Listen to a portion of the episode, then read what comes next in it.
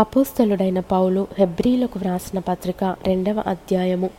కావున మనము వినిన సంగతులను విడిచిపెట్టి కొట్టుకొని పోకుండునట్లు వాటి అందు మరి విశేష జాగ్రత్త కలిగి ఉండవలెను ఎందుకనగా దేవదూతల ద్వారా పలుకబడిన వాక్యము స్థిరపరచబడినందున ప్రతి అతిక్రమమును అవిధేయతయు న్యాయమైన ప్రతిఫలము పొంది ఉండగా ఇంత గొప్ప రక్షణను మనము నిర్లక్ష్యము చేసిన ఎడల ఎలాగు తప్పించుకొందుము?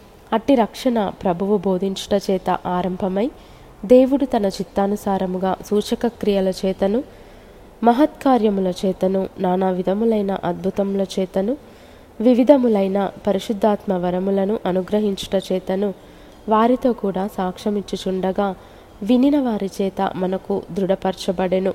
మనము మాటలాడుచున్న ఆ రాబోవు లోకమును ఆయన దూతలకు లోపరచలేదు. అయితే ఒకడు ఒకచోట ఈలాగున దృఢముగా సాక్ష్యమిచ్చుచున్నాడు.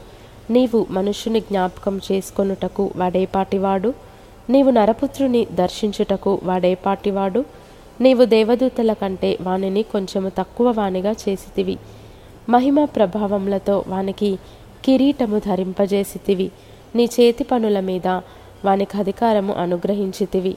వాని పాదముల క్రింద సమస్తమును ఉంచితివి. ఆయన సమస్తమును వానికి లోపర్చినప్పుడు వానికి లోపర్చకుండా దేనిని విడిచిపెట్టలేదు.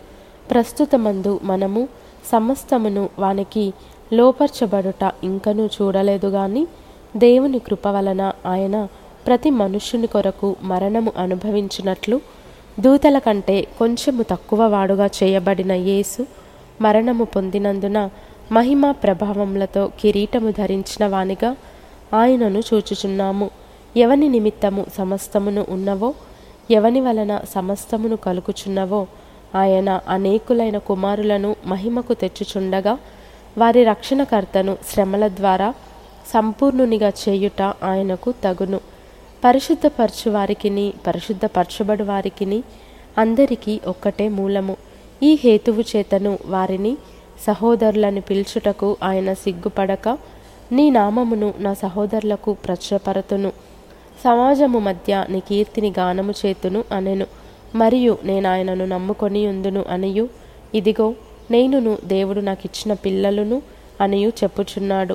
కాబట్టి ఆ పిల్లలు రక్తమాంసములు గలవారైనందున ఆ ప్రకారమే మరణము యొక్క బలము గలవాణిని అనగా అపవాదిని మరణము ద్వారా నశింపజేయుటకును.